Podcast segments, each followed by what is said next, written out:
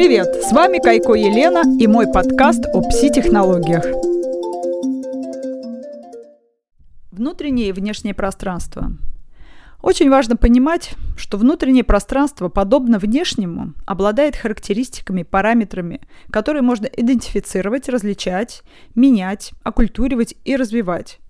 Развивать можно не только ум, учась в институтах, но возможно и необходимо изучать свой собственный внутренний мир – в культуре до появления психологии внутренний мир маркировался как душа, и все переживания, игры с ней связанные, описывались метафорами. О чувствах говорили как о светлых или темных, причинность которых была божественной или греховной. Существовали силы, которые определяли человека, они захватывали или овладевали, искушали, или наоборот, осеняли, вдохновляли, успокаивали, направляли. С развитием психологии описание внутреннего пространства приобретает более реалистичные критерии. Чувства, эмоции, переживания становятся объектом наблюдения и исследования. Изучаются связи между мышлением и поведением. Человек, имея конфликт во внешнем пространстве, все чаще ищет ответы во внутреннем. С этого момента мы начинаем наблюдать взаимосвязь между внешними и внутренними событиями – в 20 веке, кроме академического контура, открывается множество школ, создаются методологии, которые описывают, классифицируют и задают систему координат внутреннего мира человека. Наш практикум не исключение.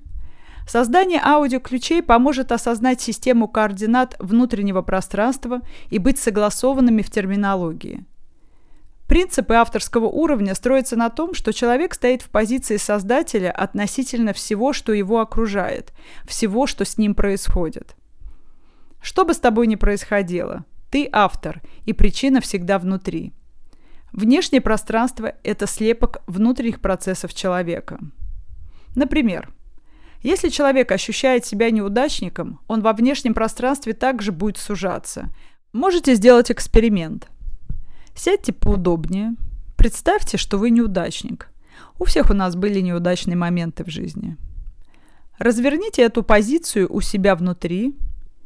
Представьте соответствующие эмоции, переживания и попробуйте из нее что-то сделать. Например, помыслить о будущем, о новом проекте, загадать желание. Как ощущения? Внутреннее пространство – это как жесткий диск от компьютера. Что на него записано, то вам компьютер и проявит на экране. Компьютер не может ничего показать, пока не установлена программа на жесткий диск. Не будет ни доступа в интернет, ни фото, ни органайзера, ни Варда, ни Excel, никакого Инстаграма и Фейсбука. Ничего. Нет идеи, нет алгоритма, нет программы, нет записи на жестком диске. И нет информации вовне. Программа всегда создается с позиции создателя. Для компьютера это позиция программиста. Только создатель может забыть о том, что он имеет колоссальные способности. И способности эти спят в режиме ожидания, как в компьютере, режим сна. Разбудить себя и свои способности под силу каждому.